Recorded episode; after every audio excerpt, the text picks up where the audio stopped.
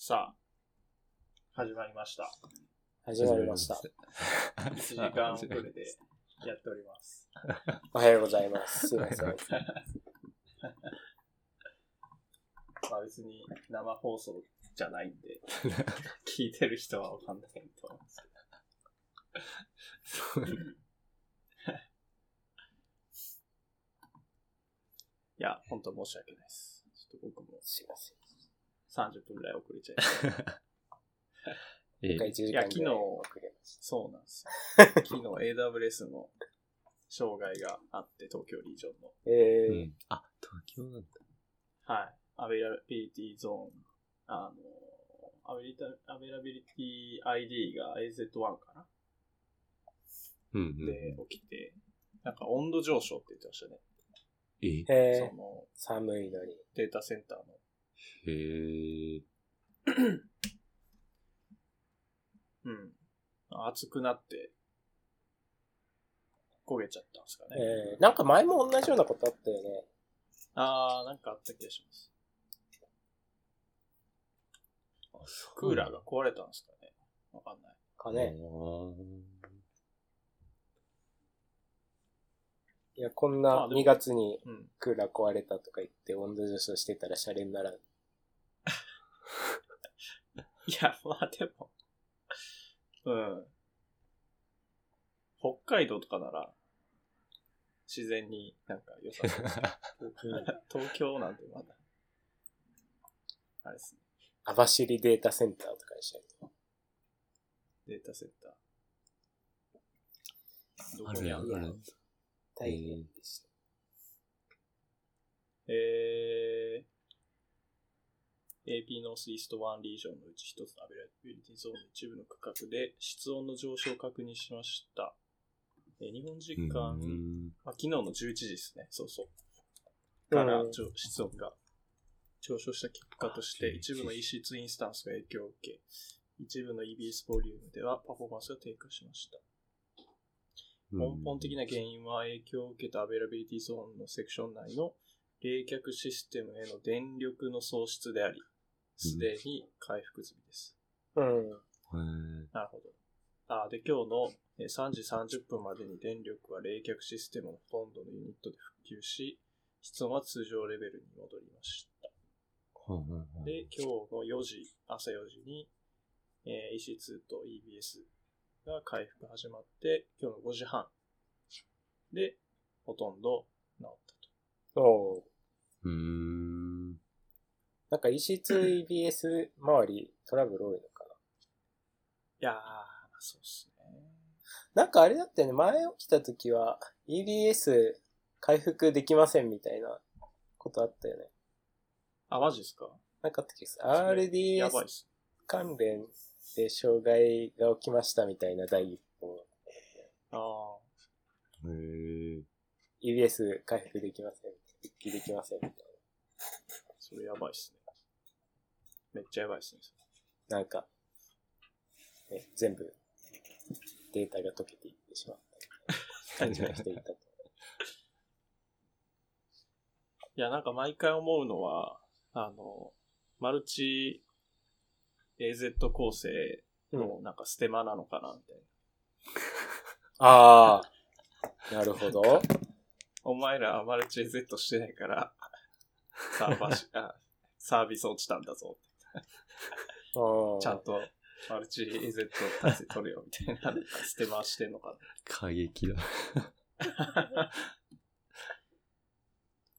いや、だから、今回はでもそんなに広域な影響を受けてないはずなんですよね。うーん。まあ、ひまあもちろん一つの availability zone だけなんで、ちゃんとこう、複数で冗長化してたサービスとか、まあ、なんか、あれですね、コンテナ ECS とか、 Fargate で動かしてたやつは、まあそんなに影響を受けてない気がします。もう単純になんか、あれですね、スタティックにこう、あの、EC2 を、EC2 をなんか普通に立てて、みたいな、すごいシンプルな構成だった時に、たまたまその AZ1 に配置されてたら、まあ、思いっきり影響を受けてたかもしれないですけど。えなんかちょうど Google がニュースサイト出してきて、このサービス、このサービス、このサービスなどに影響しましたみたいな記事が出てるんだけど、どれも知らない。ー。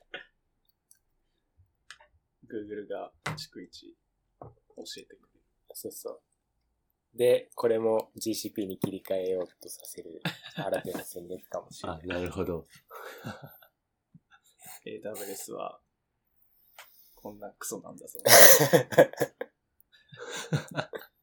GCP もなんか前とも出てくまあそうですね。いや、なんかツイッター、昨日トレンドになってましたけど、AWS 紹介。う。うんん。いや、なんかでも、どうなんだろう。ちょっとかわいそうな気持ちありますね。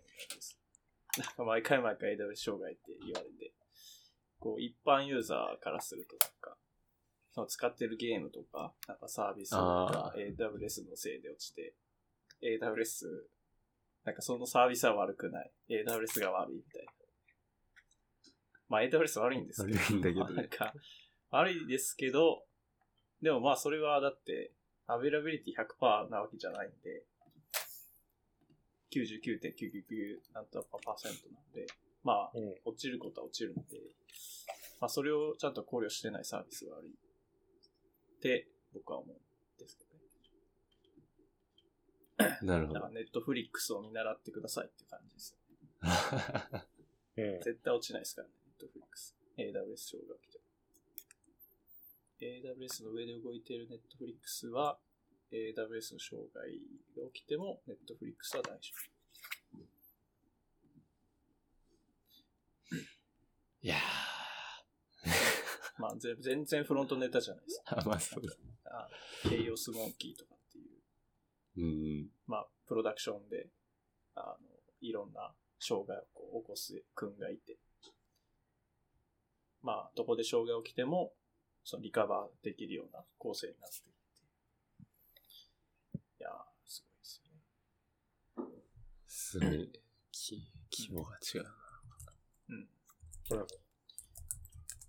まあまあまあ。まあでも昨日も、まあ僕もちょっと見てたんですけど、まあそんなに大きな影響はなく、うん。うん。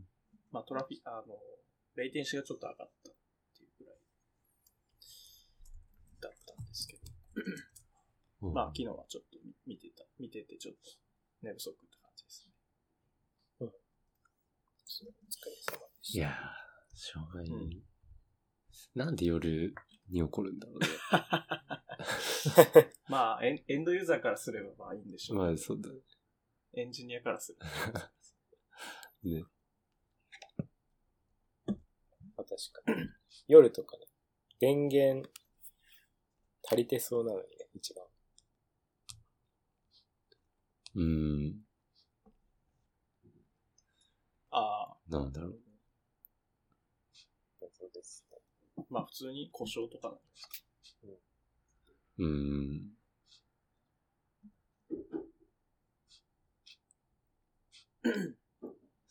うん。よし。まあ、そんな感じですか？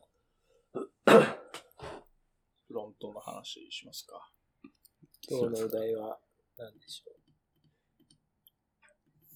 まあ、先週もなかったから、若干古いのもあったり。う本当だ。一応、一覧をね、作ってはいるんだけど。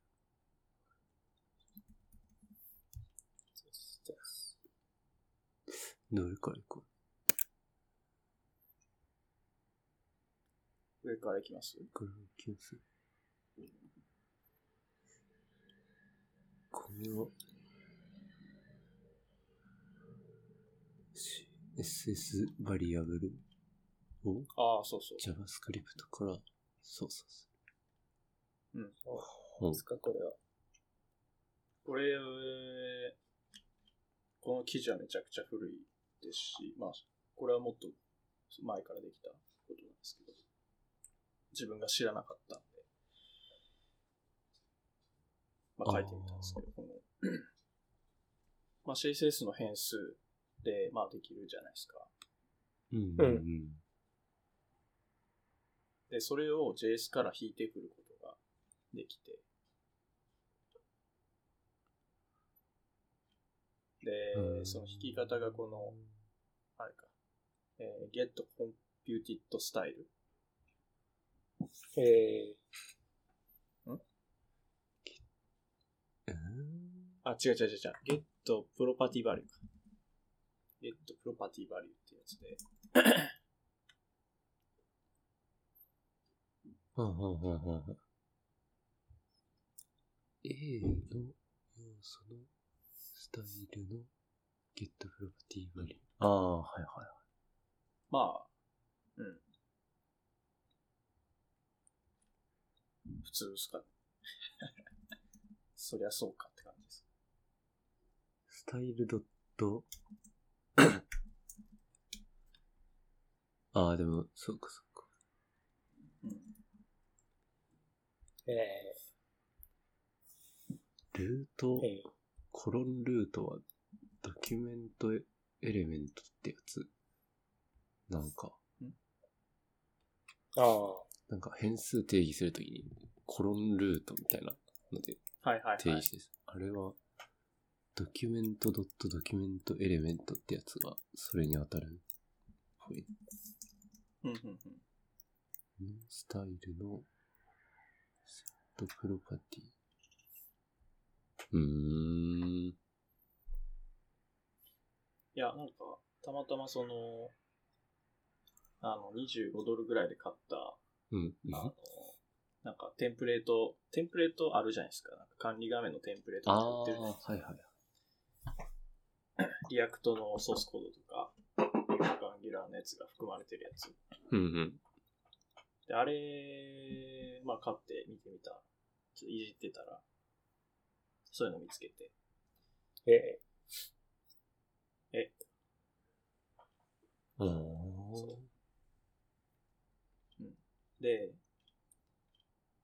そう、だからルート、CSS のルートに、なんかテーマカラーがこう、テーマカラー1、テーマカラー2みたいな、ガーッと定義してあって、プライマリカラーとか、セカンダリカラーとか、CSS に、ああ、はいはいはい。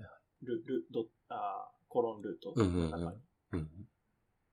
えー、まあ、テーマの、なんか一覧みたいなのがザーッと定義しちゃって、うん。で、まあそれをこう、JS で使うと、使うので、そのルコロンルートを JS で引っ張ってきて、で、まあそれをなんかプロパティ、なんか、あー変数で保持しておいて、で、なんかこう、うん。テーマの切り替えみたいなボタンを押したら、その文字列がこう切り替わって、うんー、うん。テーマがこう切り替わるえー、そう。ああ、そういうやり方あるんだと思って、そのテーマを切り替えるのに、CSS の方に定義して、それを JS から引っ張ってくるっていう。なるほど。なるほど。確かに。それすっきりした方法。うん。で、この、なんか get computed style っていうのうん。全然知らなかったです。ああ。実際の値が取れるんだっけ？うん。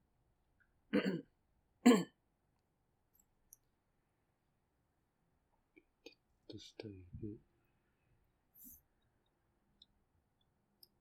キーワード解離する。ちょっと画面共有。お、あ、すげえ、これフレームレートとか選べる。あ、 Discord。はい。配信を。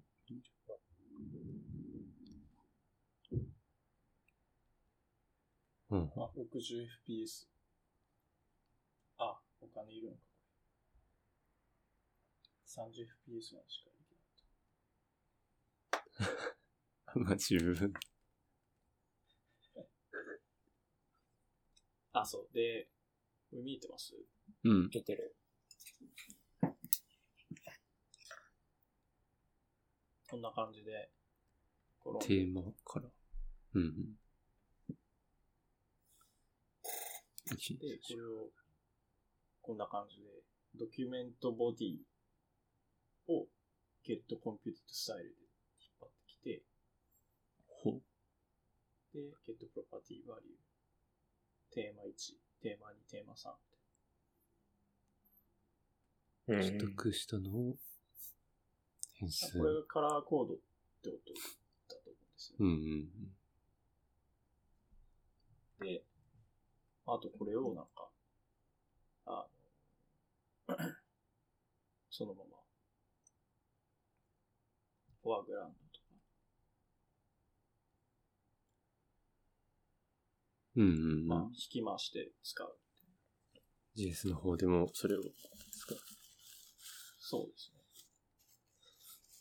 ああ、へえ。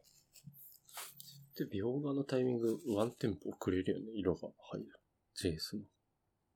あ、だから、あれですね。例えば、これグラフ結構メインなサイトなんですけど、うんうん。このグラフに渡す引数でカラーとかって渡せるんですよ。うん。こういったあの CS、あの SVG とかで描画するやつなんで、うんうん。でそういうところの引数にこう使う。うん。なるほど。うん。だから JS でこう、なんか、カラーコードとかで定義しておくとか、そういうことがやらなくてよくて、CSS で定義して、それを引っ張ってきて使うっていうのが、あーっていう、ちょっと思ったっすうんうん。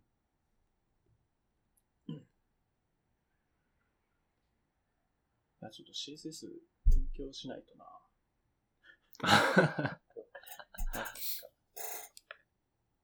なんか、プなんかプログラミングはじ始めたての人みたいなことが言う。まずは HTML と CSS から。やばい、CSS 勉強しないと。CSS、なんかね、一生体系だって勉強することないから、こういうのわかんない。一生。一生ない。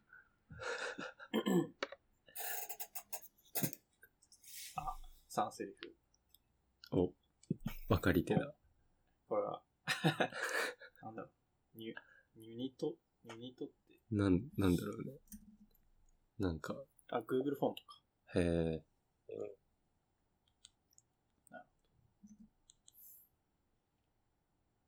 ちょっと個性を出してきた。あインインクルードとか。インクルード？へえあ、インさクルー。ドは、さすちゃん。あ、あここれサスか。これサスだった。これサスだった。あ、これ、これサスか。シャープはさすかな？はあ。シャープって何するんですか？うん、わかんない。カラーコード引っ張ってきて、あ、それあれか。あれじゃないですか。あの、ただのカラーコードのシャープじゃないですか。ああ。ん？でも RGBA にもついてる。ほんまや。スのシャープってなんだ？なんかコンパイルの時に評価しちゃうからシンボルとして扱うみたいなことなんですかね。インあでもターわかんないポレーション。変数を通常扱えないところで使う。はなるほど。まあ、サスの表記なんですかね。あまあなんか、うんらしいね。シャープ、カッコ、ドルテーマから1。うん。ええ。ええ。どこでも使える eval みたいな。ううんうんいや、そうそうそう。ええ。うん。まあ、だから、この computed style。うんうん。すごい。うん。この要素に当たってるスタイルを、うんうんまあ、抽出してくれるってやつです。へえ。だから多分これ、このまま、あれですよね。カラーとか、フォントサイズとか、取ってくる。うんうんうん。すごっ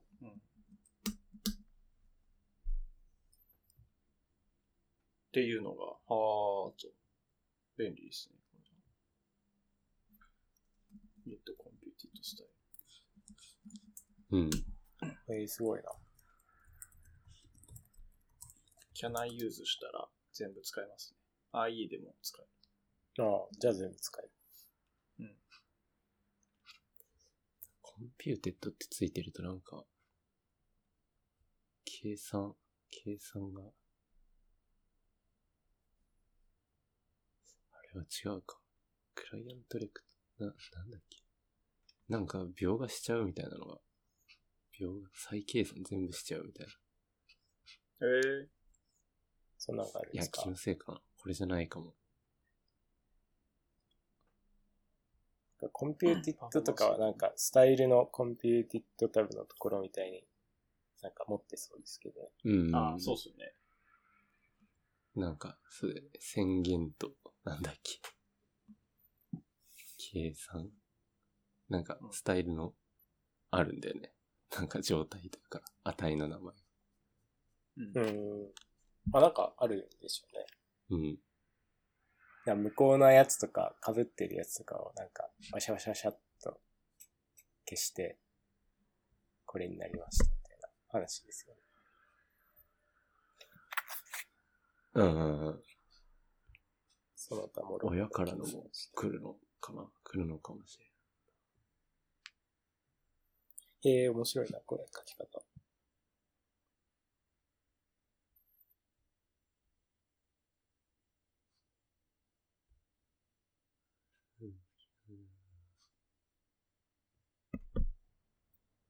まあ、ちょっとこれは気づかなかったというか、うん知らなかったんで。そうするもんなんかっていう感じですね。ない。なるほど。あ、だから軽くみたいなのが CSS に入ってたときは、計算後の値とか書いてるのかなどうだろcomputed value computed style。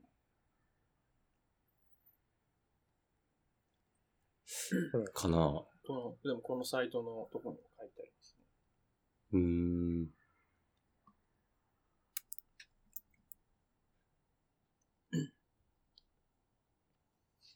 なんか、計算値、計算値。うん。忘れちゃったな。便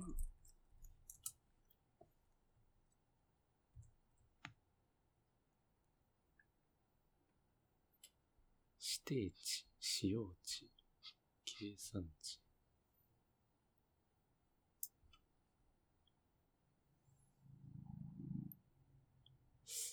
解決値。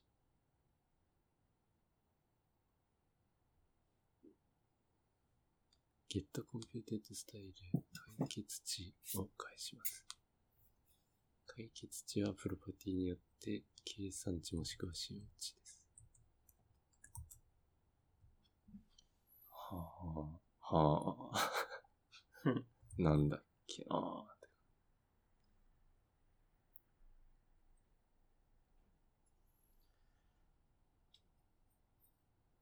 まあ、ピクセルとかになるってことかな。うん。ですね。うん。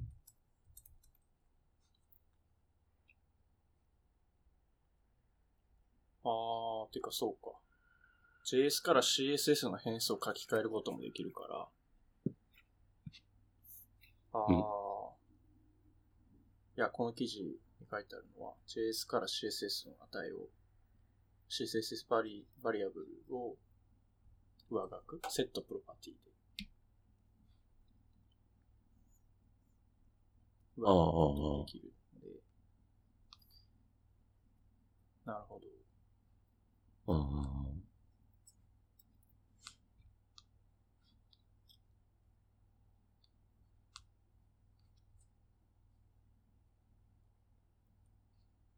うーん、ちょっと後でもう一回この辺調べるか。うん。うーん。なるほど。うん。いや、この辺は、ちょっと勉強になったですうん、うん。ね。うん。で、ダークモードですか？次は。あ、ダークモードね。そうそう。なんか、ダークモードの対応って、メディアクエリで、プリファーカラースキーマ、ダークだっけ？はい。みたいに書いて、まあその中に書く。まあ、みたいな認識だったんだけど、うん。これ、なん、変数変数じゃないよ。なんか、そこの、コロンルートの中に、カラースキーマ、ダーク、ライトって書くと、うん。その、OS、OS ってか、まあ、ブラウザかの設定とかに合わせて、色を自動的に黒くしたり、暗くしたり、明るくしたりしてくれる。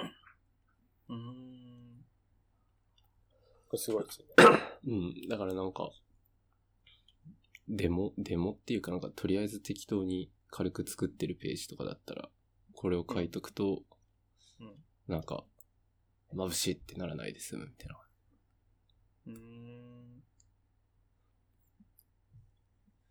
で、なんかね、GitHub、GitHub とかのダークモードはこれを使っているっぽくて、あ、へえ。実際にみ中身覗いたわけじゃないんだけど、使ってんのかな？で、なんか、これ、Windows だけかな？なんか、GitHub とか見ると、スクロールバーの色が暗いんだよね。おなんか YouTube のテーマをダークにしても、スクロールバーは、あの、灰色のやつなんだけど、GitHub は、変わりま、僕は変わりますわ。Mac ですけど。おお僕は、マンジャロですけど、はい、は、灰色ですね。あ、参考になるマンジャロはまだかもしれない。なんかね、そういう、まあ、それがどのぐらい影響あるかわかんないけど、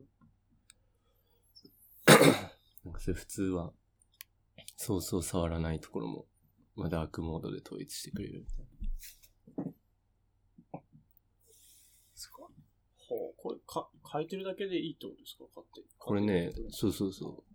今あるページに、ルート、カラースキーマ、ダークライトっていうのを書き加えると、色がね、変わるんで。魔法のような仕組みじゃないですか。そうそう。本当ですか？ほんまっすか？本当だよ。データ、ライトテーマ、ライト。デデータ、ダークテーマ、ダーク。ダークライトってすればいいそうだね、そこ。ああ、あんま分かってないや。ダークにするとダークだけになるのかな？わ、すごい。え？あ、すごい。なんかデ、デモのサイトみたいなのあります？いや、作ってない。あ、いやいや、なんか、この記事とかに、GitHub 見てたら HTML のアトリエウとか。ェブデブのとことかにあるかな。ありますか？うん。あるかどうかな。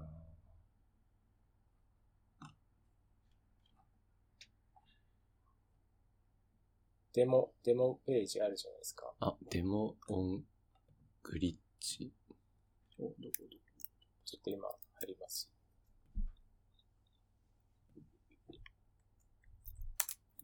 これとか。おお これの？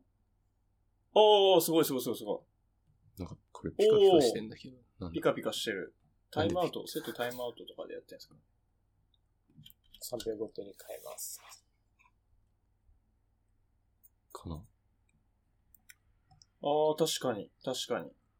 HTML タグのスタイルがカラースキーマダークからライトにこう、パッパッパああ。ッて切り替わってことか。うん。すごい。ああ。なんか動的に変えるとさ、スクロールバー動かさないと色変わんないんだよね。これ、これバグだと思うんだよ。そういうバグっす。あと、消えちゃうとあ、か、スクロールバー。変わらない。スクロールバーね、消えたりするんだ。色が、えーこのメタカラースキーム、コンテント、ライト、ダークとかいう書き方と、その HTML のアトリビュートが変わるんですようー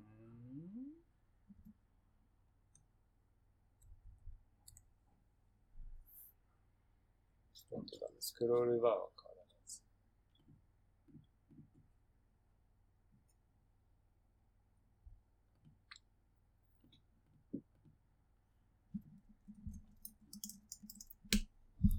なんか僕の手元のサイトだと、うん。ならないっす。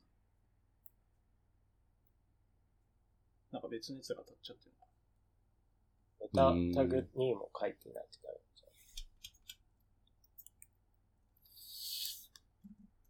へえ。すごい。あ、だからあれか。なんかカラーとか自分で指定してないやつが変わるとかそういうこと？うん、じゃないかな。さすがに。全部うまくやるではないと。ですよね。うん。だから、まあ、阿部寛のサイトをダークモードするなら、これがいいと。いや、阿部寛のは結構画像とかあるんじゃない？ちょっと、やってみます。勝手に書き込んでみますか。はい。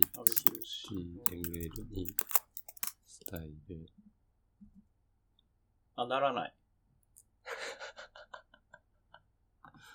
ならないっすよ。色が書いてあるんじゃない？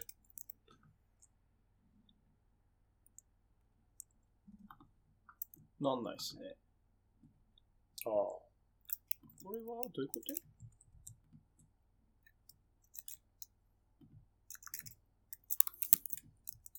やっぱカラーとか指定している要素は当たんない。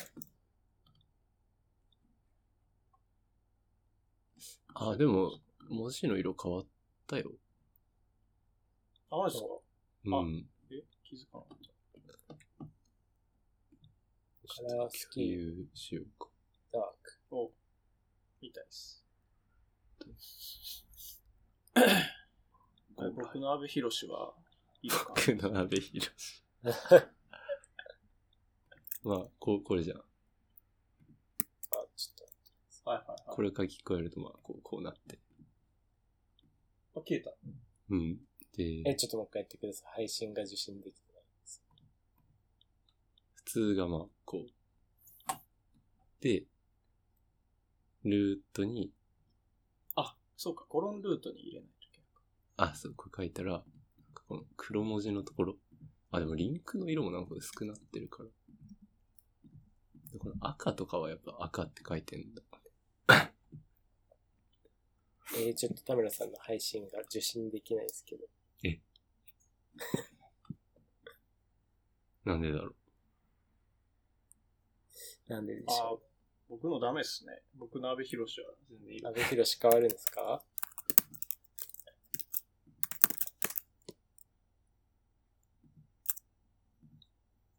ちょっとなんか今ネットワークがクソ底なのかもしれない。ああ。軽くして送ったら。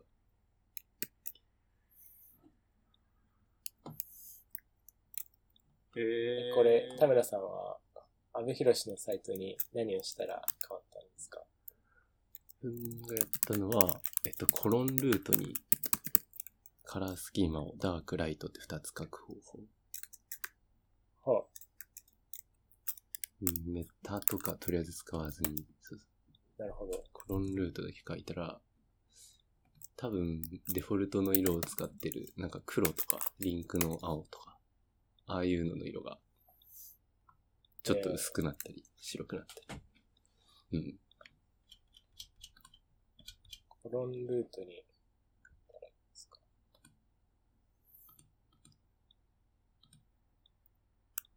コロンルートってどうやっていじるんですか？ルートは、なんか足す、スタイルズのところで、なんだろう。なんか、プラス、プラスマークみたいのがあって、そこにコロンルートって書いて。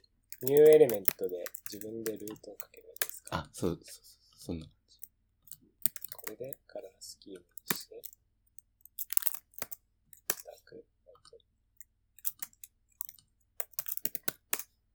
どうするんですか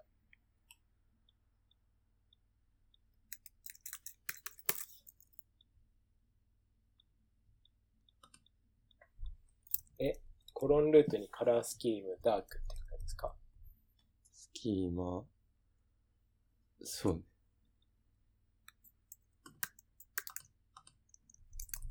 ダークスペースライト。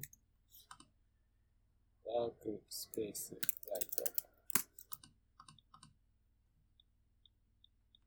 え、変わらない。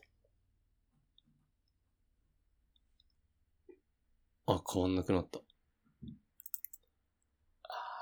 ー、これは、あ、こっちも変わんなくなった。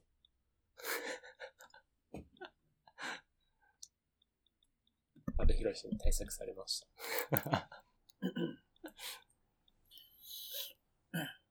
これは、なんだ ?GitHub。ああ、確かに。GitHub。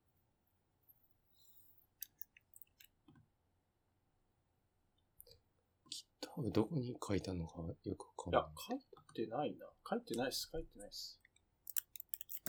データカラーモードっていうついてるしてる。うん、なんかそれで中の色は、あれしてるよね。うん。色を変数に入れてんだけど。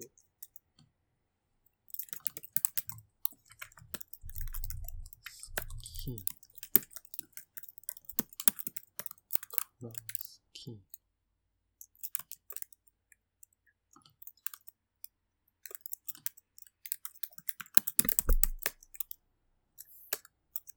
あれか。スキンマ。プリファーメディアクエリだけかな。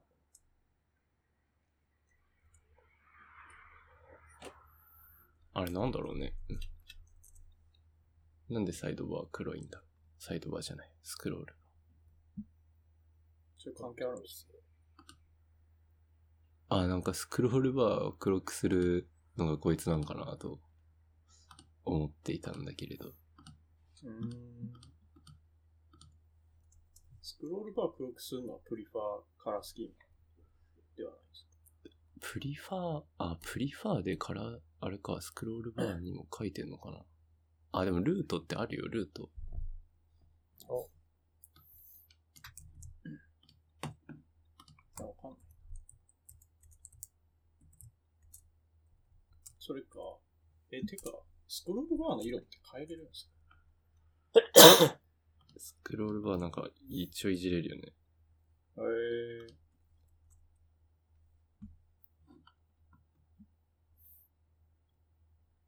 あ、確かルート、データ、カラー。に。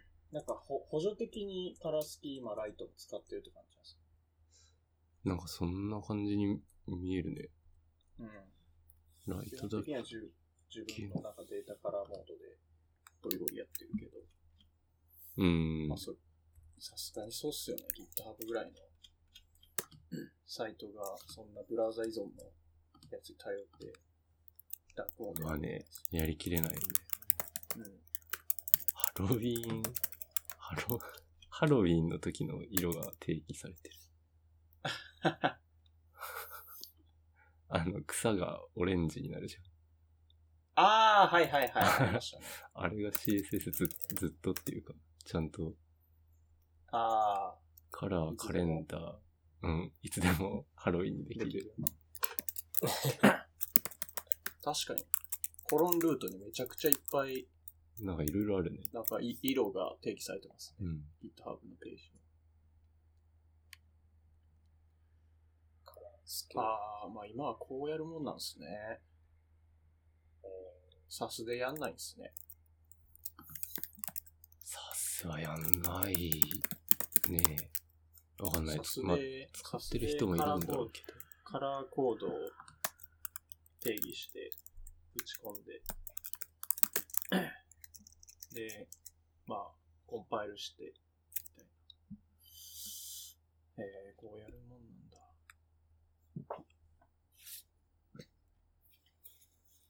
うん。まあ、さすが終わったかどうかは正直あんまわかんない。まあでもこれも SAS っすよね。GitHub の使ってる。うーん。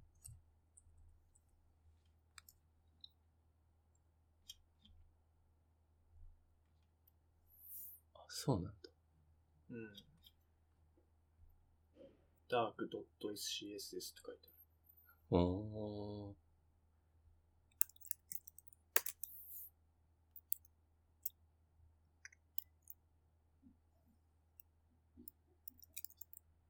まあダイナミックに書き換えれるようになるから、うんうんうん。CSS 変数で持ってた方がいいってことなのかな。まあ、それはそうか。なんだろうね。なんすごいなんか二つあんの。うん。変な、変な気がする。うん。いや、そうなんです。まあ、そんな感じ。データ、カラーも盛り込む。ライト。CSS プロパティ使わないと。まあ、なるほど。うんうん。まあ、プリファーズカラースキームっていうのはまあ、知ってましたけど。カラースキームっていうので、実際にブラウザーでやらせる。うん、なんか、そう、そういうのもある、あるみたいだねって感じ。なるほど。うん。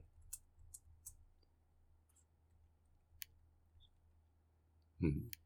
45分だって。お。じゃあ次行きますか。駆け足でいきますか。はい。次のは、あ、PWA。なんか、PWA の条件で、オフラインでも使えるっていうのがまあ、あるんだけど、うん。それが、オフラインの時に、なんかね、より厳密に200を返すように、みたいな風になった。なんか今までは、な、なんていうのか、イベントリスナー、とりあえず空っぽでも書いとけば OK みたいな、うん。だったんだけど、実際にオフラインで、なんかちゃんと帰ってきますか？みたいなのをチェックしますよってことかな。うん。なんか半年ぐらい時間はあった気がする。えー、うん。このオフラインで200回すって言うんですか？オフラインの時に、普通にネットワークリクエストみたいなのが、なんか、はじ、出るように最初は、そう、どうしようもないんだけど、1回目ダウンロードしたときに、その、トップページの HTML とか、まあなんか、要素を全部キャッシュしておく。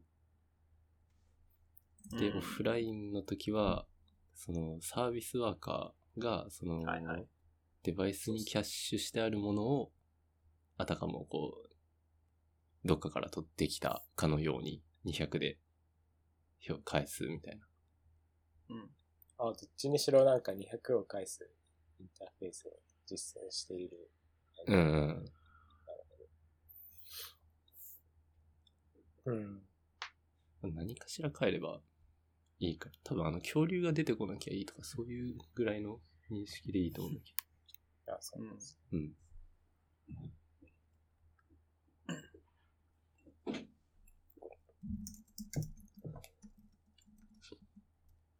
まあ、これはそんだけかな。うん。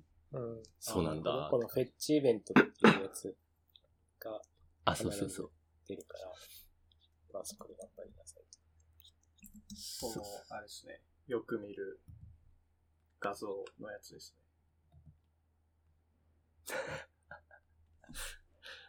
ちょっと懐かしい。はい。懐かしいですね。まあ、その cache first とか、まあ、 fetch のやつですね。うんうんうんキャッシュ only とか、 network first、network only、stale、while、revalidation、revalidate とか。うんうんうん。あった。はい。ねネクスト何でしたっけ？なんか、 register service worker みたいなところの中の実装で fetch みたいなあそうそううん dot on イベ add event listener みたいなのがあって、 fetch の中に頑張ってなんか書いたらいい。うんうんうん。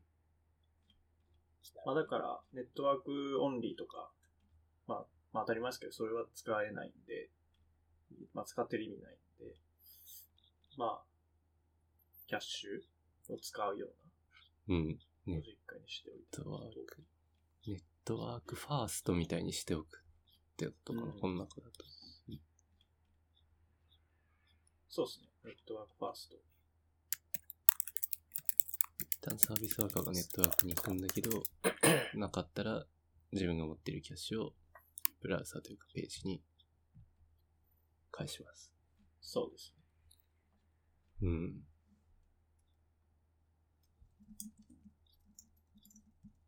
オンオンフェッチ。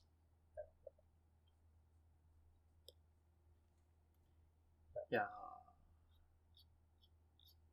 オンフェッチ。あ、あんまなんか日本ってオフラインになることって、あんまないんで、そんななんか、いやー、わうん。かんないよ。あ、まあまあまあまあまあまあ、まあまあそうですけど。いや、なんかあんまりないんで、まあね、なんか、自分たちでは地下鉄でもならないじゃないですか。確かオフラインまあ多分、田舎で車運転してたらなるぐらい。ああ、いや、そうそうそう。なんか、都会っ子の人たちにはちょっとに。まあ、理解がねできないというか、まあね、オフラインなるって。前、まあでも、なうんん、何年前か。はいはい名古屋、大学だから、何年前だ？なえ、10年前とかなのかえ、怖。っ 大学だけまあ名古屋にいたんだけど、名古屋駅から電車乗ってちょっと地下通って地上に出るんだけど、そこのちょっと地下通る30秒ぐらいかな。そんぐらいの区間がオフラインになるっていう。はことがあって、はいはいはいはなんか解消されてた気がする。うん。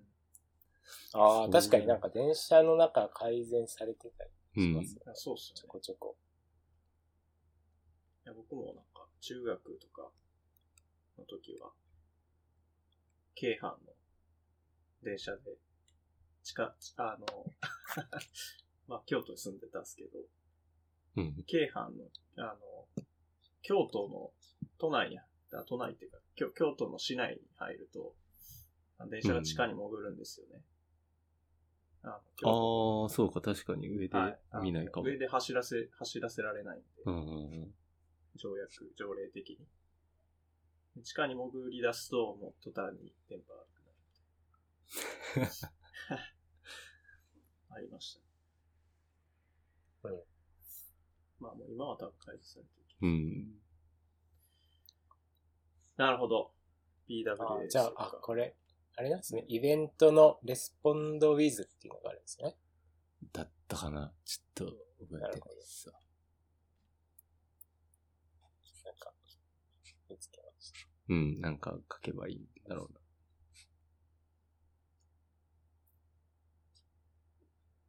いや、こういうのなんか、概念的に知ってても実装何を書けばいいのみたいすぐ忘れるうん。みたいな。ええ忘れてしまっでこれがないと、これからは PWA としての人権がなくなると。た。そうそうそう。今までインストールしたやつは多分、インストールされたままなんだけど、インストールプロンプトが出なくなるのかな、今後。なるほど。まあ、エセアプリがなくなると、そういうことですか？うん、うん。そうそう。動かないじゃん、みたいなのが一応なく。そうですね。いや、いいですね。うん。そんなとこでした。うん。次のやつ、いきまあすか？あ、このクレヨン。ってクレヨン。特に。喋んなくてもいいです。あ、そう。いや、YouTube を見てて、あの、絵頭2時50分がアプリ作るみたいな。え。ー、なんかファンクラブじゃないですけど、ああ。それ用のアプリを作るからって言って発表してたんですけど、このクレヨンっていう会社のサービスを使ってて、え。ー、あ、こんなんあるんだなと思ってたえー、コーディング、ノーコードのやつだ。コーディング。なんか、暁の子会社みたいな、うーん。きっと普通に有名なんでしょう。コードを書かずにアプリを開発、運用する。うーん。うん。いっぱいありますよね、ノーコードのサービスうん最近。ね。まあ、海外のやつが結へえ構。主流、主流なのかなと思ってますけあ、そうど、なんだ。日本、日本製のやつもあるんですね。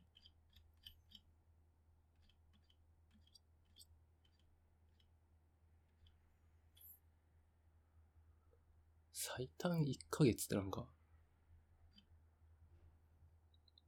すごって感じの長さじゃないよね。ま あ確かに。まあでも現実的なのか。ポチポチポチでできるわけではない。ではなさそうだ。まああれなんじゃないですか。なんかアプリ、リリースして審査されて、申請して審査されて、ところも含めてとかですかね。ああ、なのかな。うん、まあでも。いやーなんか、僕こういうの嫌いっすね。こういうあのお問い合わせってやつ、使うときは。めっちゃお金取られそう。問い合わせちゃんとしないと負けるタイプのやつ。そうそう。これ最短1ヶ月とかはもう嫌っすね。これ見た瞬間に。ノーコード、ノーコードか知らんけど、ち、ちげえ、それじゃ、それじゃないっていう感じですね。どういうこと？なんか、エクセルみたいな感じで使いたいですけどね、普通に。ああ、もう自分でこう、もう、ちちちょいって作った1時間ぐらい作れるみたいな。なんで、なんで君たちの手を、なんかこう、つ使う工程が入るのかみたいな。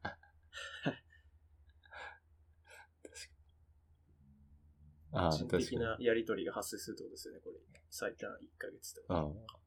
やりとりして、こういうのを作りますみたいな。なんか、ごにょごにょみたいな審査とか。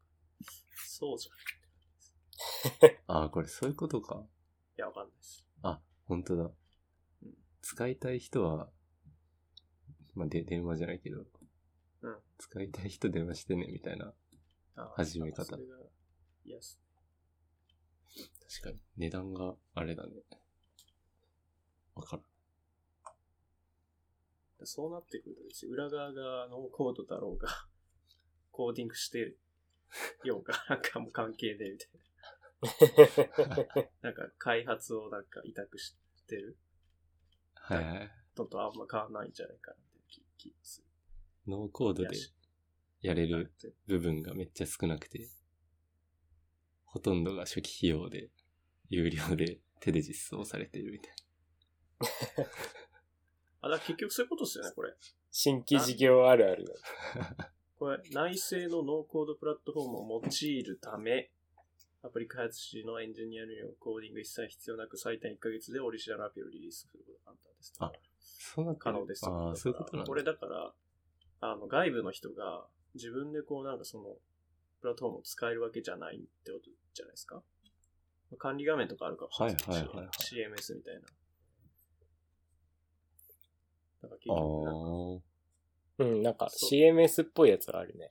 うん、まあそうなんでしょうけど、なんか、まあ結局、なんか、それは知ったこっちゃねえって感じです。こっちからすると。結そう局、だね。開発依頼してな作ってもらってるけど、まあ裏側がノーコードだろうか、どうだろうか、知らねえって感じ。確かに。うん。ああ、確かに。ノーコードだ。これはちょっと違うな。うん、ちょっと違いますね。うん。普通にありますよ、ノーコードの。アプリ、開発するやつ。海外のやつでうー名前忘んれた。けど。あ、これグライドとかアダロとかですか。あ、そうそう。へえ。この辺は、あれですね。あ、そう、アマゾンも出てるしな。AWS も。ハニーコードってやつ。うん。ああ、なんか聞いたことある。Google マップシートってやつか。これもあるし。うーん。ああ、それもあったんです。うん。あ、違う違う違う。えー、あ、これこれ。あ、そうそうそう、そうか。そうか、そうで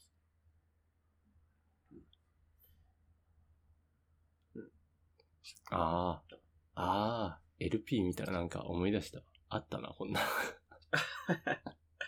ありますよ。LP って大事なんだ。記憶に残ってるわ。いや、うん。なるほど。まあまあ、うん。なるほどですね。うん。なんか、あれみたいなあるんだ。これはコミュニティ運営をやりやすくしますみたいなへえこ。とみたいで。ああ、ああ、なんか一応ターゲットというか。なんか最近よくウェブではあるじゃないですか。なんか月何円でファンクラブみたいな、うんできますみたいなやつ。ツイッターとかでよくタレントがやってる。うんうん月300円とか500円とかで日記を書いてるみたいうん。な。それのアプリにした版っぽいですうね。ん。い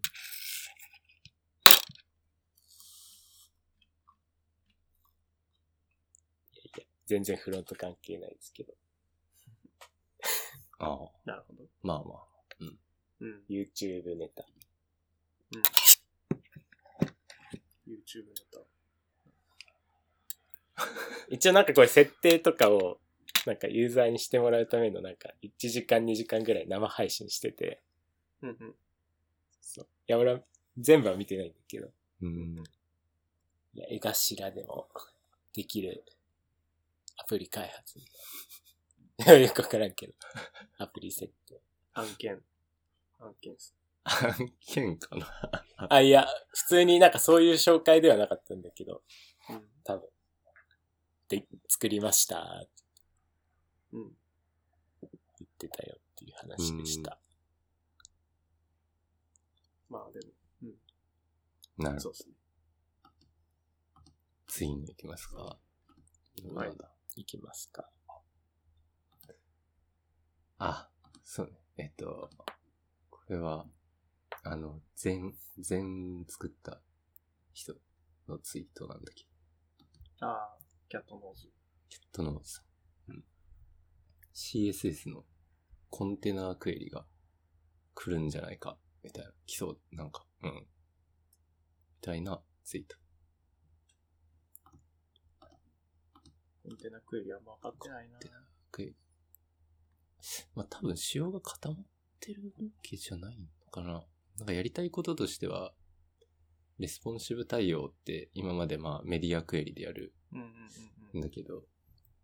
メディアクエリってその、なんだ、ウィンドウの幅？うん。によってそのコンポーネントどうなるかみたいなのを決めるんだけど、まあなんか、同じコンポーネントでも、メインカラムにいるときと、サイドバーにいるときとじゃ、幅が違うから見た目変えてほしいみたいな。変えたいみたいな。そういう要望とかがあったときに、そのコンポーネントの幅がいくつだ以上だったらこの見た目みたいな書き方ができるようになるんじゃなかろうか。なんかそういうことをしたいっていう要望に応えるものだと思う。うん。うん。まあそうですよね。う。うんん。でもこれは前からありますよね。まだ実装されてなかったっていう。前から、な、ない、ないと思うけど。ない。なんか前からすげえ聞いてたけど、まだ使えてなかった。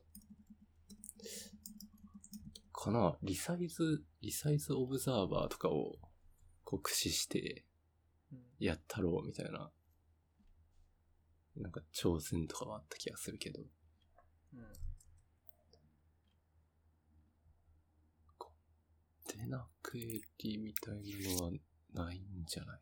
あ、ないんですか？多分。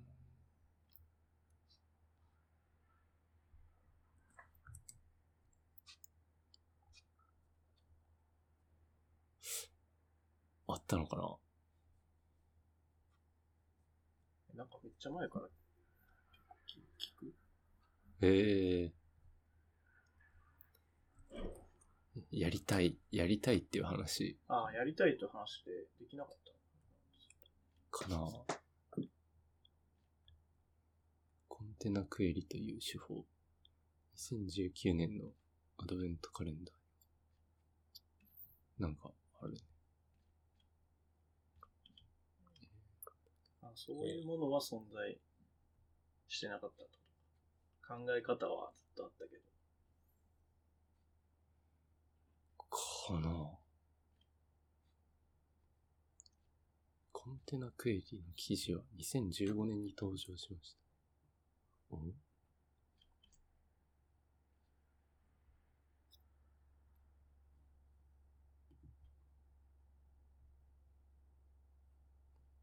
うん。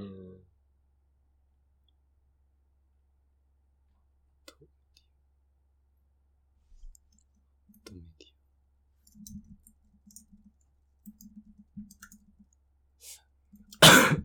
ああ、咳をすると波形がすごいことになるから申し訳ない気持ちになる。しゃあないです。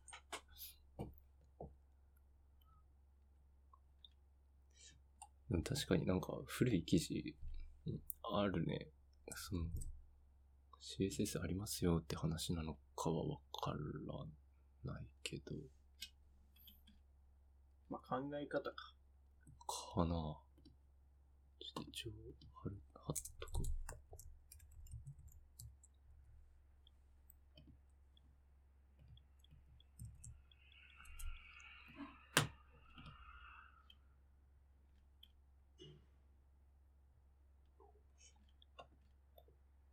インディス、でも、あ、これメディアか。うん。まあなんか、そんなんがあって、まあ、簡単に書けるようになるなら、ええ大変嬉しい。大変嬉しいと思いますって感じ。うん。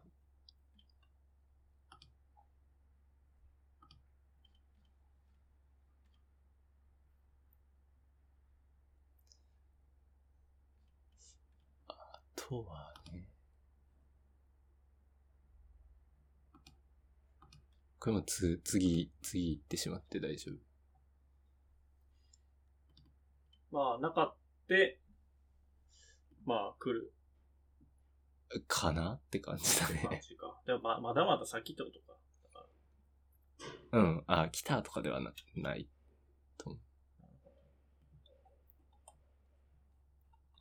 うーん。まあ、まあちょっとちゃんと読むか、後で。ど。なるほど。イシューとか。うん。うん。でね、次もね、またなんか、来ましたって話じゃないんだけど、うん。CSS に、レイヤーっていう概念が入りそうだよっていう。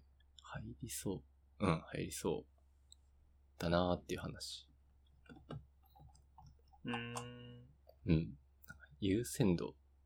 CSS のまあ優先度ってあるじゃん。詳細度とか。詳細度。スペシフィシティ。なんか、うーん、P と P ドット、なんだ、ホゲーだったら、P ドットホゲーの方が、みたいなやつとか、あー、なるほど。うん、クラスの個数とか、まあなんか ID だと強いですとか、はいはいはいはいはい。インポータント超強いとか、うん。あとは、前に書いたものより後ろに書いたものの方が強いとか。うんあ、そうですか。あ、そうそうそうそう。うーん。P レッドって書いて次のように P ブルーって書くと、P うんカラーブルーか。まあブルーになる。んうんので上書きされる。なんかそれに、レイヤーっていう、これな、なんて考えたらいいんだろうね。まあレイ、レイヤーってのができて、うん。レイヤーが、えっ、と、優先されている。うん。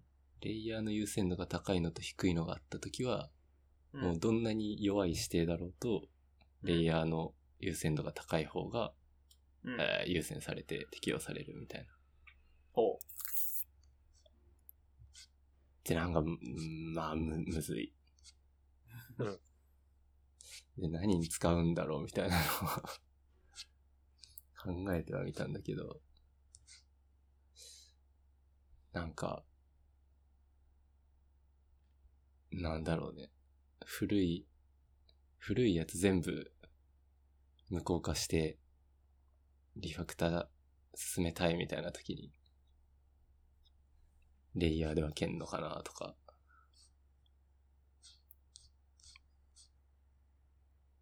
う。うん。あとなんだっけ？あとな、なんか言ったよな。なんだっけ？なんかプライベート変数みたいなのができんだよね。プライそ外からいじられないみたいなやつだっけ？あー、なんか、アノニマスなレイヤーが作れるって言ってたやつですか？うん。レイヤー、そうそう。それでなんか、う嬉しいことがあるかわかんないな。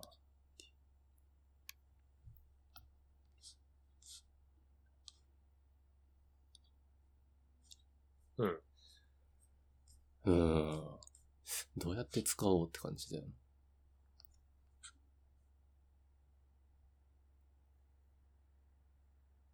そうですよね。ね。レイヤー、レイヤーね。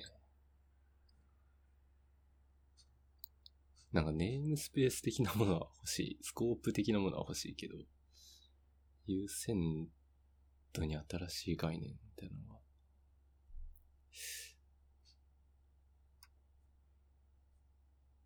ああ。まあ、むずい。ダークテーマとかかな？テーマの切り替えとかで使うのか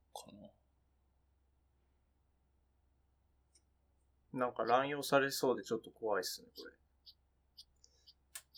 れ。なんかね、うん。うん。レイヤー優先で書いたんだけど、いやいや、それよりもこっちが、みたいなので、ポコって新しく作られるとか。もうなんか既存の CSS がもう読めないみたい。1万行ぐらいあって。もうわかんねえからレイヤーでいいやって。どんどんレイヤー増えていく。どうかな。で、で、レイヤーばっかりになって、今度また。なんか、うん。レイヤーセカンドみたいな。レイヤーインポータントみたいなことはいはいしてはい。だそうだよ辛いことね。その、インポータントの気持ちだよね。ちゃんと整理して使わないと結局問題の先送りになるだけな感じはするよね。確かいや、そうなんですよ。だから、うんちゃんと書いてればいらんのちゃうっていう。それはちょっと思う。うん。に。そう、だからなんかレガシーをちょっと変えたい時ぐらいかなっていう例しか思い浮かばないなんだろうね。話ですけど。いや、また新しい、なんかこう、劇薬というか、なんか、これに依存しなければいいなっていう気持ちも。うん。なんかレガシー全部オールドとかで囲んで、ニューみたいなの作ったとしても、なんだろう、そのオールドが当たっている HTML はそのまんまだから、結局同じような、なんか、すごい複雑なセレクターのして、ああ、あれか、既存のやつにインポータントがすごい多用されてて、などうしても勝てないみたいな時に、使うのかな。うーんなんか。インポインポート単数は1なんで勝てないんじゃないですか、レイヤー。ああ、そうなの？オリジンインポータンスって一番目に来てますあね。、そいつは一番強いのか。ダメじゃないですか。あ、じゃあダメじゃん。じゃあそれそうじゃないんだ。何に使う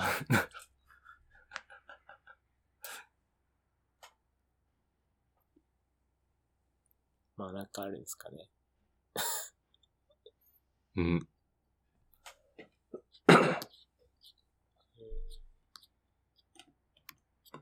えっと、あんま意味がわかんない。トレイヤー。あ、インポートするときもなんかできるんですか？ああ、そうだね。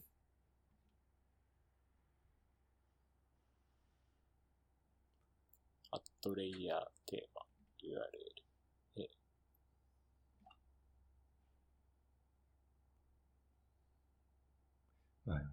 CSS のインポートは、どう、どうなんでしょう。あんま使わないんじゃないって気がする。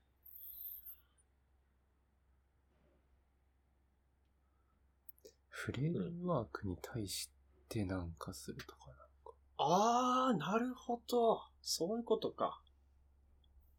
はフレームワークのテーマに対して、あー、なんかその使用書？使用書のエグザンプル見てると、フレームワークっていうやつとか、フレームワークの中のテーマっていうレイヤーに対して上書きをするみたいな例とかが出てるね。なんかそういうのなんか思いますけど、結局なんか、セレクター時点では同じもの書かないといけないし、なんか微妙な感じしまうすね。ん。なんだろうね。変、バリアブルでいい。あ、で、バリアブル、ん？の、スコープみたいに使うのかな？まあ、優先度ももちろん持たなきゃいけないんだけど、スコープ的に、ネームスペース的に使っていくのかー。うん。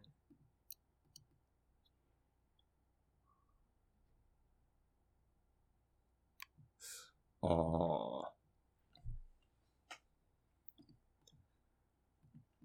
まあ。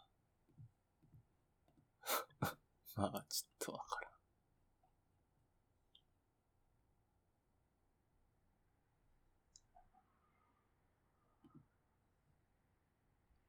うーん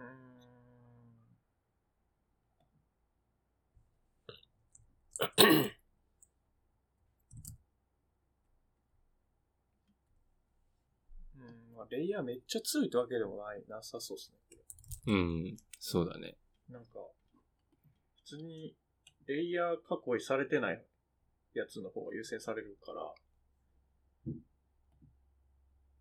うんうんレイヤー囲っちゃったやつは優先、見られないし。うん。むしろちょっと引くのか。低い、うん。だからあの、これか、スペシ、なんだ、スペシシフィシティ？シシフィシティを上回るっていうぐらいの？うん。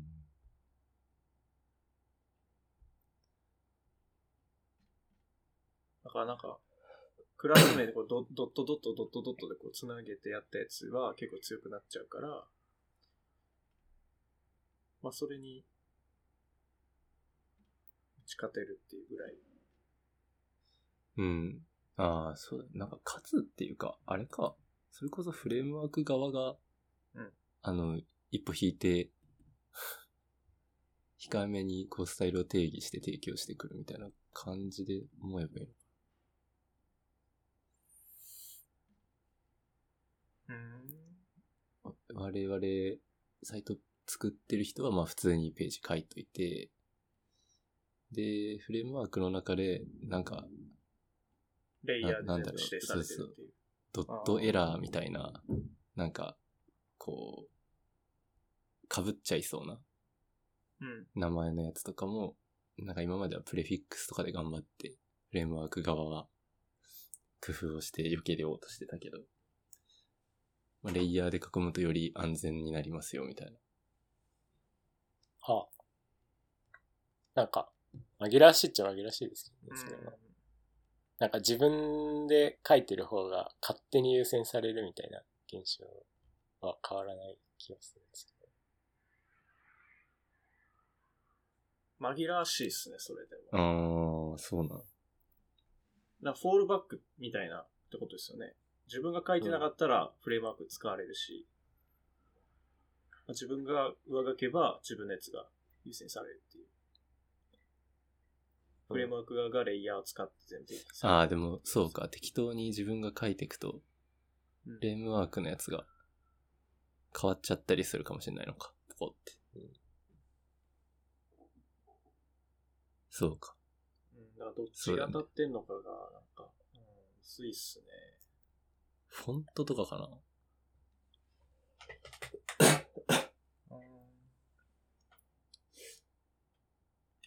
いやー、ちょっと、なるほどな。わかんない、マジで。どういうこと？CSS 力が足りなくて追 ちょいつけてない。回 CSS 全部作り直したらいいんじゃない？いいんじゃないですかね。なんか全部もうリセットして、綺麗に。まあ、確かに。過去に作られたやつもはい。HTML の構造は残ってるから、情報は消えないですよって。うん。え いや過激だ。じゃあなんか継ぎ足し継ぎ足しなんで結局。やり方がいっぱいあるじゃないですか。同じことやろうと思っても。フレックス、フロート、グリッド。もうなんか、開発者を迷わせる気しかないというか。いや、そんな。いや、まあそれはだから歴史がある言語だからまあ仕方ないんですけど。だからこそこうんう、作りまあね直す。確かに。ユースケースからの逆引きみたいなのが、うん。まあなんか複雑ではちょっとなんかダートみたいな取り組みないんですかねこうブラウザがネイティブで理解するスタイル言語を新しく作るみたいな。JS のオルタナティブダダートをなんか Google がちょっと言ってたじゃないですか。うんでもあれ、うんあれあれか。結局、ダートそのものを理解できないの。あででででできますよね、クロームって。できなかったえ、わかんない。あ、あ、できないのか。もうできなくなったのか。あ、そうそう。えめっちゃ情報古かった。ー、えー、できた時もあるのか。いや、なんだ。いや、やろうとしてたんですけど、あー、そういうことか。できなかった。いや、やんないって言ってます。うーん。うん。結局 JS、ねなんかそのまま、スキヤにバイパスされるみたいなイメージ。JS に。変換されるんで、違った。いや、そっか。2015年に、うん Chrome 投稿断念って言ってますね、だと。あー、結構前だ。うーん。そうかそうか。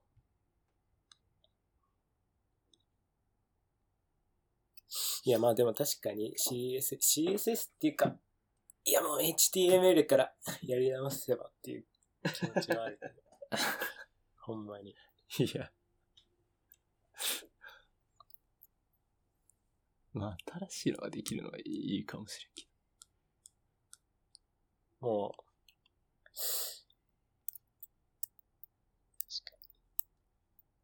う、ラッター for web で全部吸収されてしまう。ど。いやーもうなんか、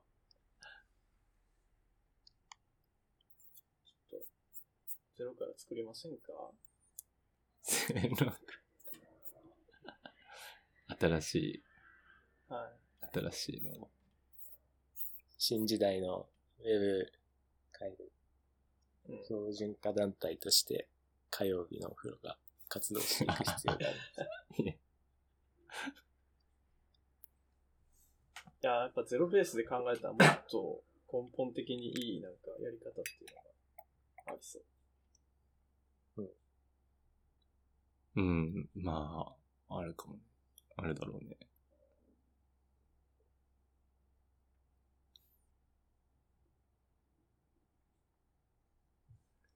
まあいいや。うん。レイヤーちょっとわかんないです。んなんか意味が。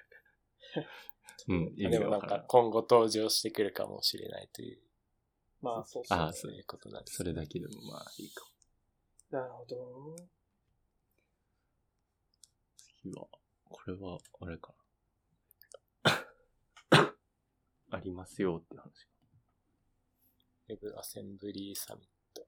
あ、これ僕が貼ったんでしたっけあ、そうです。なんかあるらしい。うーん。お知らせでした。お知らいついつある？え、4月とかって書いてませんでしたっえけ？わかんないです。ちゃんと見てないんで。スケジュールに、ビーイングプランド、ビーイングプランドとた。エイ書いてエイプリル4月22日です。あ。ディスコードと YouTube でやるって言ってます。トップページ。あ22日。あ、本当だ。あ、だから詳細、タイムテーブルみたいなのはまだ決まってない。うーん。あ、 Submit your talk だから今、募集中なのかな Join our Discord って言ってるんで、ジョインしましょうか。う ん言われるがままジョインあ電話番号認証しろって言われた。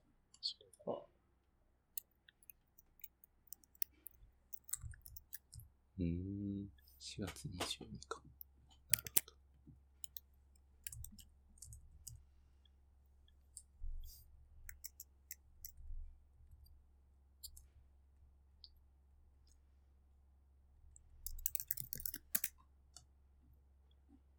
そしたらもう話題的には次行きます？行きましょうか。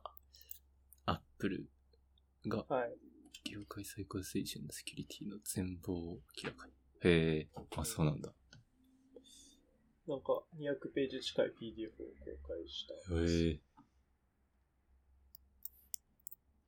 プライバシー。あ、へえ、セキュリティと解説した冊子が登場。はあ。まあ、もともとあったやつですね、これは。で、まあ結構大幅な改定らしいですね。うん。PDF なのか。うん。HTML で出してくれれば、ポンと訳せるのに。ああ。あれあれ復帰しました。あおまあちょっと中身はさすがに読み切れてないんですけど、読み切れてないとか一切読んでないんですけど、まあこの記事だと、うんうん。まあ、昔からアップルがセキュリティ意識して開発してたんですよっていう。うんうん。で、まあいろんなハードウェアの話とか、ソフトの話とか、うんうん。まあいろいろあると。で、M1 プロセッサー、あの、ARM のうんうん。やつになって、まあ、その話が多分入ってきたんでしょうん。まあ、あの、M1 チップの話、うん。うん、うん。あたりが入ってきたのかな。ああ、で、パスコードとか導入したんだけど、結構めんどくさいということが分かったから、指紋とか顔とかをやったりみたいなこともしてきたっうん。ってて、言ってますね。うんうんうん。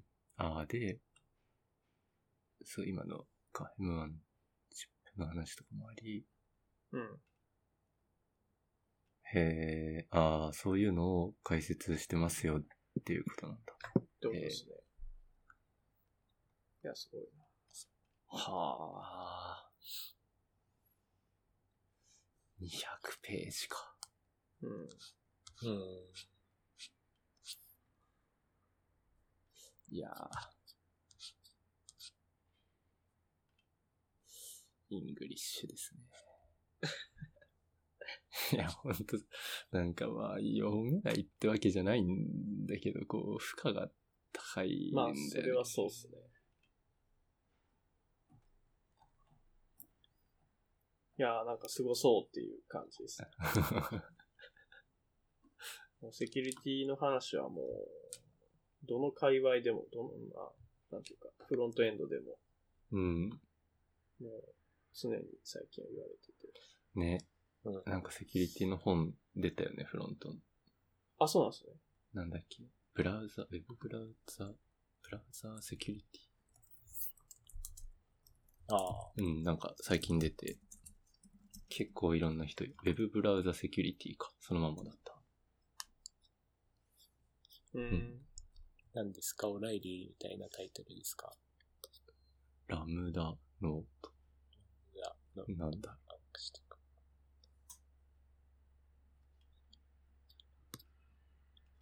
うん。でもなんかけ結構みん、みんな読んでんなと思って。何が書いてあるんですか？えっとね、ウェブとウェブセキュリティ、オリジン、オリジンとか CORS とかの話とか、あまあまブラあ。ウザのプロセス分離によるセキュリティ、あとクッキー、はいはいリソースの完全性、機密性、あとは攻撃手段。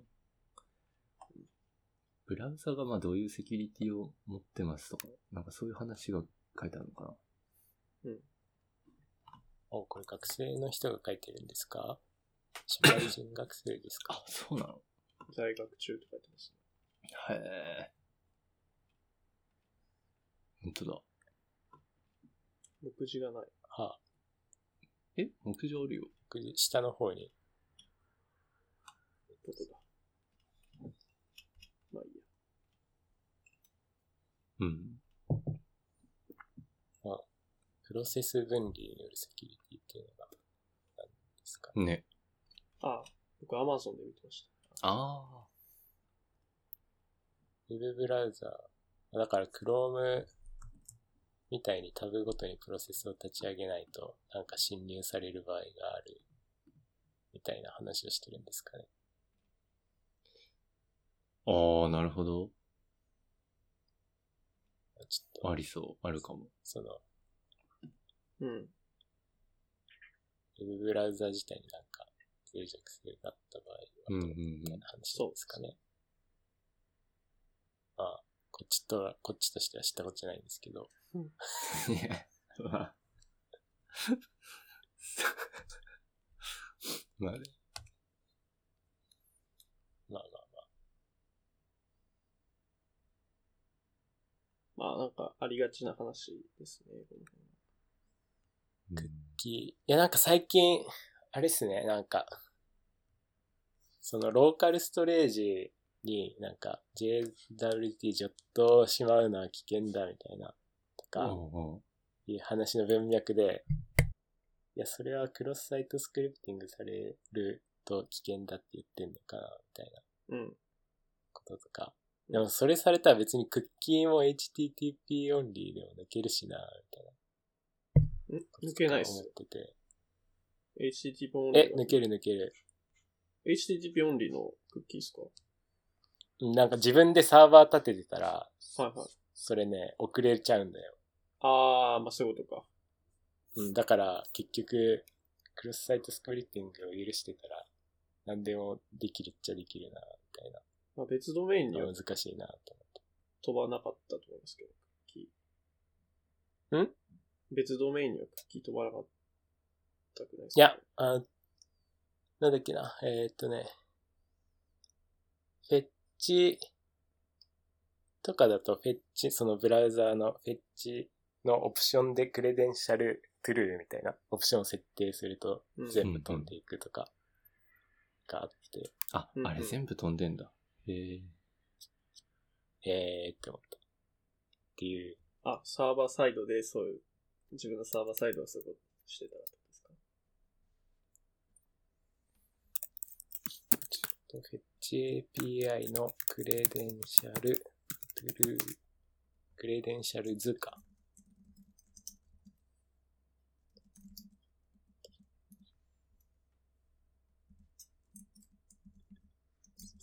だから、こういうスクリプトを差し込めたら何でもできるみたいあー、あー、フロント、だ J、JS で、フェッチ、どっか悪いサーバー、クレデンシャルトゥルー、みたいにすると。にしたらなんか全部飛んでくって、あー、そういう Chrome の中の人が言ってましたで、なんか YouTube で実践してて、で、自分のサーバーでそのクッキーを、まあ、クッキーっていうか HTTP ヘッダーうん。見たら飛んできてるから、なんかいろいろできるんだよ、みたいうん。な。あ、へー、みたいなことを最近見ましたね。え、ドメイン、同じじゃないなんかまたげ、またげるって、マジですか？うん。まあその YouTube の実験はローカルホストのポート違いでやってたから、なんかそこらうん辺あるのかもしれないけど。いやど、同じドメインだけですね。今は別の記事見てましたけど。うん。この人も言ってますけど。同じドメインじゃないと飛ばないです、クッキーは。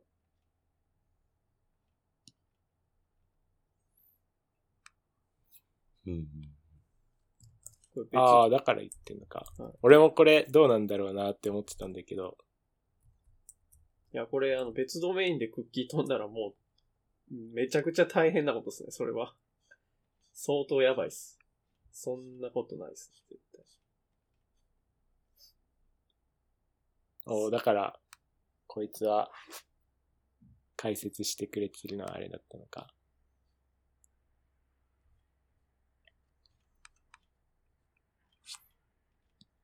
えー、うん。うん。うん。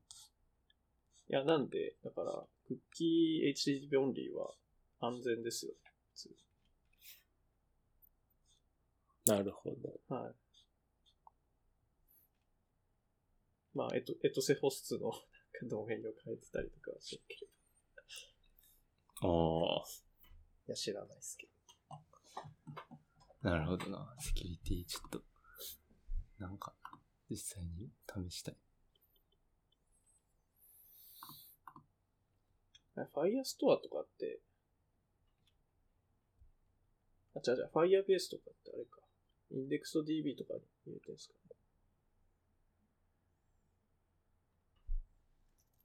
わから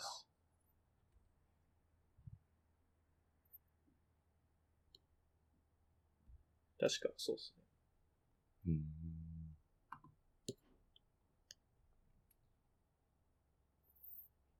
まあまあまあまあ。ん聞くかいや、わかんああ、本当だ。ない。うん。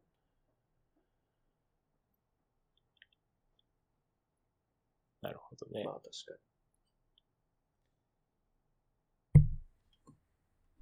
に。うん、セキュリティ周りは確かに大事ですね。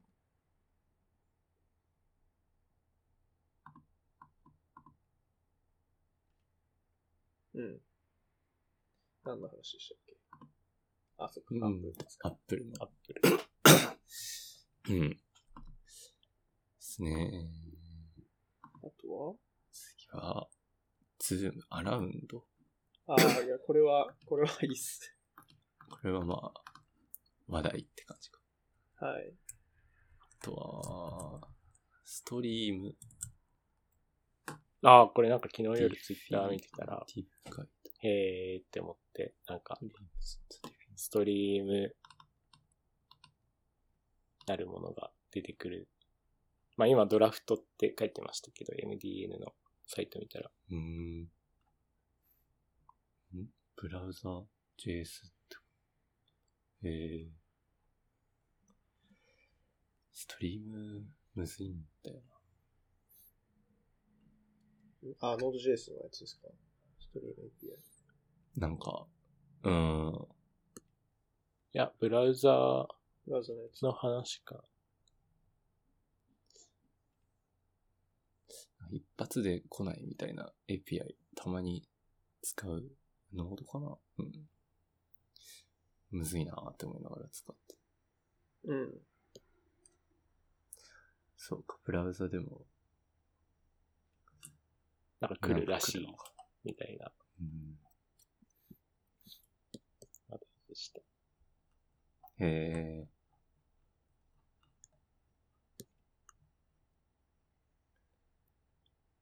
パーケーさん。T。リーダーですね。うん。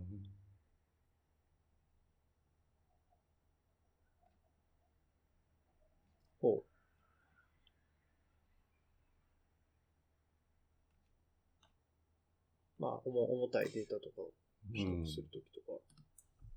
うん。なるほどな。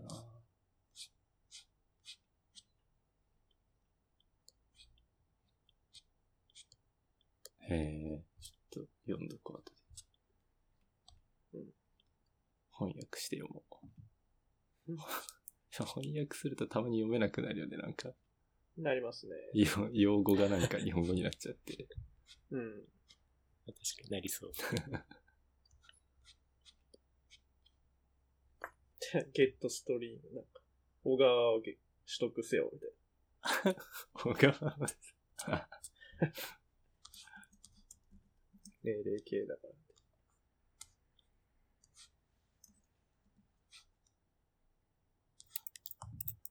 うん、なるほど。これで以上。そんなとこっすかね。うん。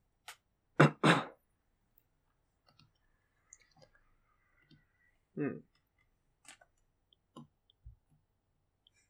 意外と1時間半ぐらいだ。確かまあ、数があるか。に。なんか、YouTube ネタとかありますか？自分とか。最近裏はき占い。筋肉も見てないか筋。肉。あ、YouTube あの、朗読って言って、なんだっけ？ろえっ、と、なんだっけ？何読んでたんだっけな？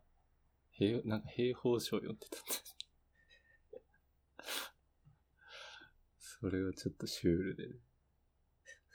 なんか来週もやるらしいから、遊びにマニアックすぎて。孫子、孫子の兵法書か。はい。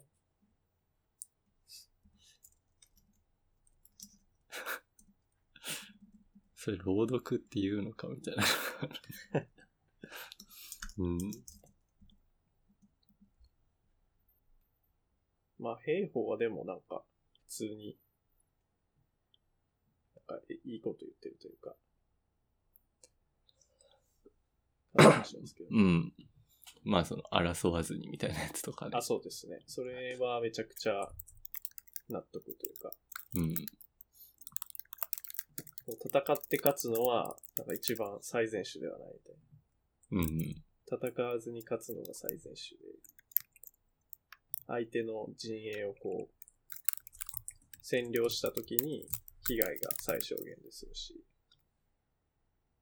自分たちも傷つかずに済むし、うん。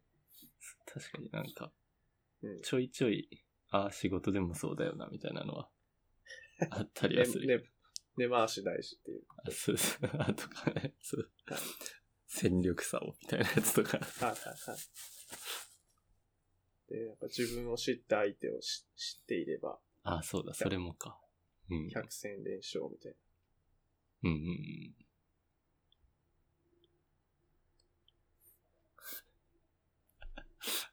それをなんか淡々と読んでるからさ。淡々と読んで、書き下し文読んで、えじゃあここまで解説すると、みたいな感じで解説して。普通になんか、こなんか古典、古典みたいな感じです。授業みたいな。はい、古典の授業。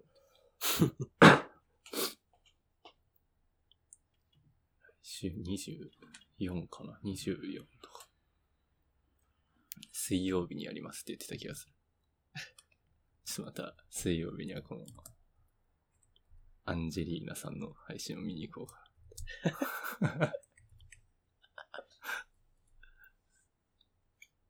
なるほど。うん、おすすめ。おすすめ。おすすめ VTuber。火曜日のお風呂、お風呂、おすすめ YouTube。おすすめ。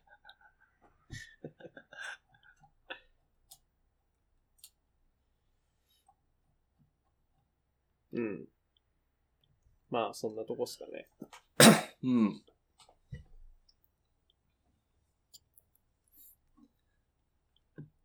いやーもうなんか最近ちょっと忙しすぎて、ブログとか全く手つけられてないですけど、ああ、時期的に。うん、まあその辺もちょっと、後々手つけたい感じがありますね。そうだね。あの、あのサイトね。うん。中お風呂。は、は Hello World みたいな感じになって、そのままっす。Welcome to Next.js って。Next.js。Welcome いやー、そうだね。なんか、うん。なんかしたい。どどうしようか。なんかマークダウンで、こんな構造でみたいなのでもやってうんうんうんみようか。。確かに。うん。あとなんかゲーム作りたいなゲーム、なんか言ってたね、前。はい。普通になんか、アモンガースみたいなゲーム作りたい。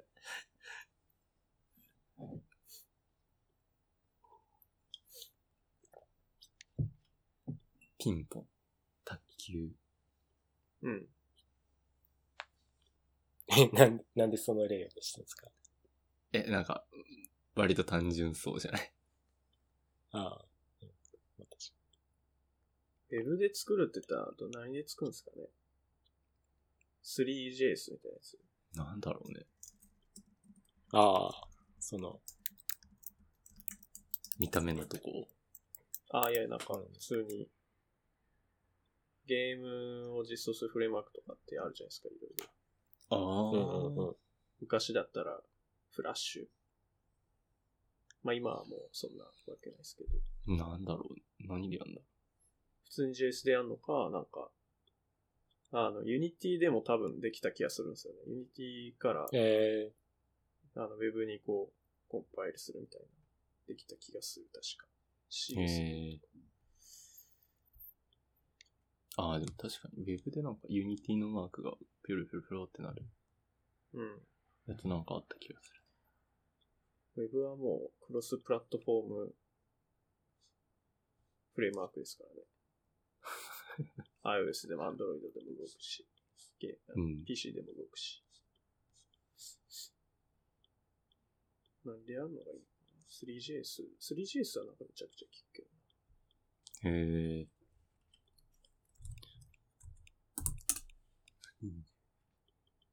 まああれか。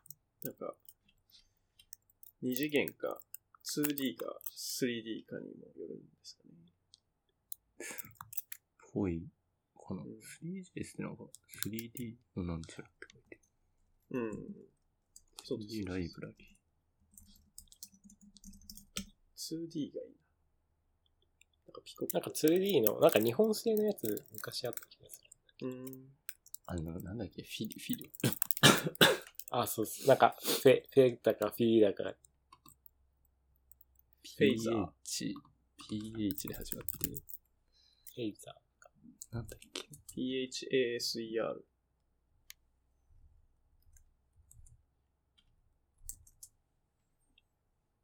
いや、なんかちょっと違う。う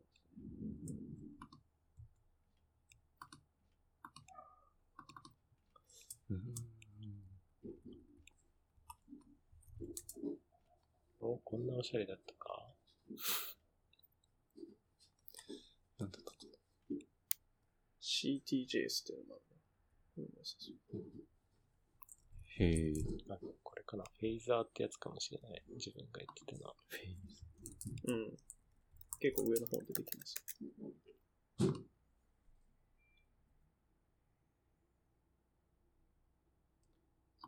へえ、なんかマリオメーカー味があっていいな、これ。うん。あれもなんか日本人が作ってた記憶があるんだけど、あるある。別のやつかな。ありますよね。なんかありましたよね。あったあった。うん。なんか鳥、鳥のやつ。ああ、なんかそうかもしれない。えあのー、スクロール勝手にしていって避けるやつでしたっけ？すな、なんかそんななんか、思い出せないですね。謙虚みたいな、書いてある人。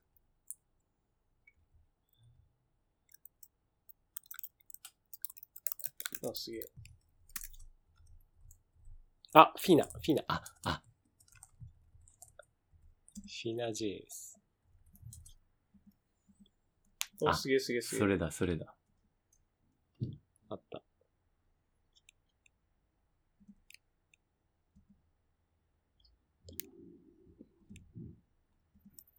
あ、すごいすごい。でもゲーム面白い。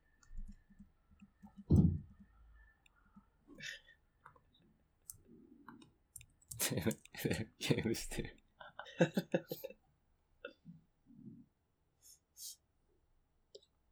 ストロー、ストローク。おー。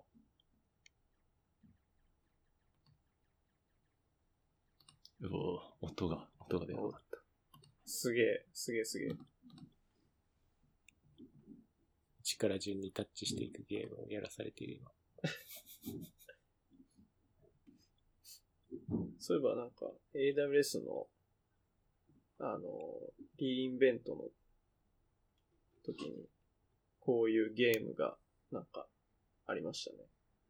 うーん。なんかリ、そのリインベントっていう、まあ、いその、イベントがあるんですけど、AWS の。うんうんうん。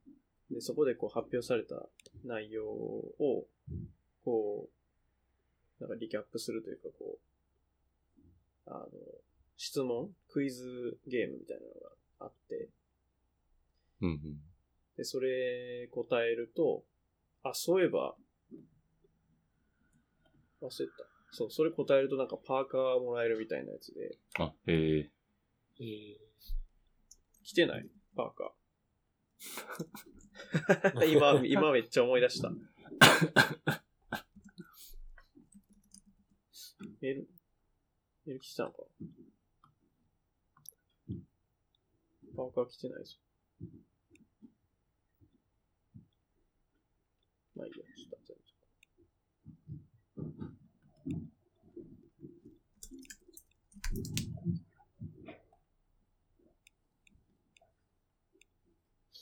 そうそうそう。いや、ちょっとなんか作ってみたいな。なんか。結構クオリティ高かったんですよね。いいイベント。うーん。終わりますかありますか？すむ。終わりましょう。ありますよ。はい。ありましょう。じゃあ、はいせーの。上が上がったよー。